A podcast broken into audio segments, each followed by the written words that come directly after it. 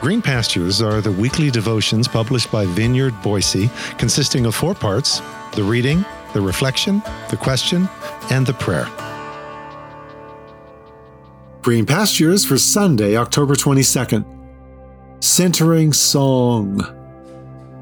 So here it is. Here's the song.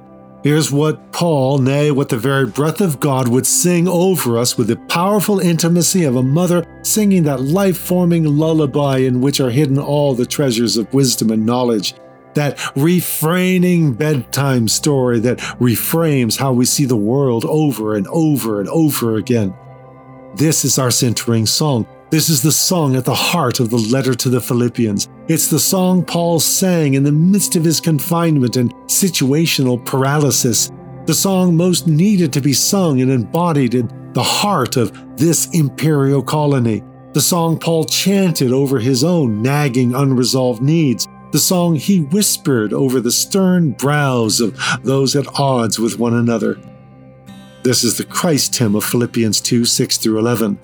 This is the heartbeat of this entire letter, the centering song that summons us to a life of inner and outer imitation of the way of Jesus, inspiring a Timothy to not merely look to his own agendas and plans and desires, but those of Christ, and an Epaphroditus to risk his very life to undertake a treacherous journey of over 800 miles by land and sea to deliver a desperately needed care package to an incarcerated wee man. It's not a song so much to be analyzed as absorbed, dissected as to be heard and experienced. Sure, there's plenty of theology to plumb here Jesus being in very nature God, Jesus emptying himself, Jesus being found in fashion as a man. Oh, yes, there's plenty of theological implications to plumb. But the reality is, the song needs to plumb us. This is no mere fodder for a theologian's den filled with pipe smoke. This is primal food to shape our souls. It is meat indeed and drink indeed to launch us out on our next journey.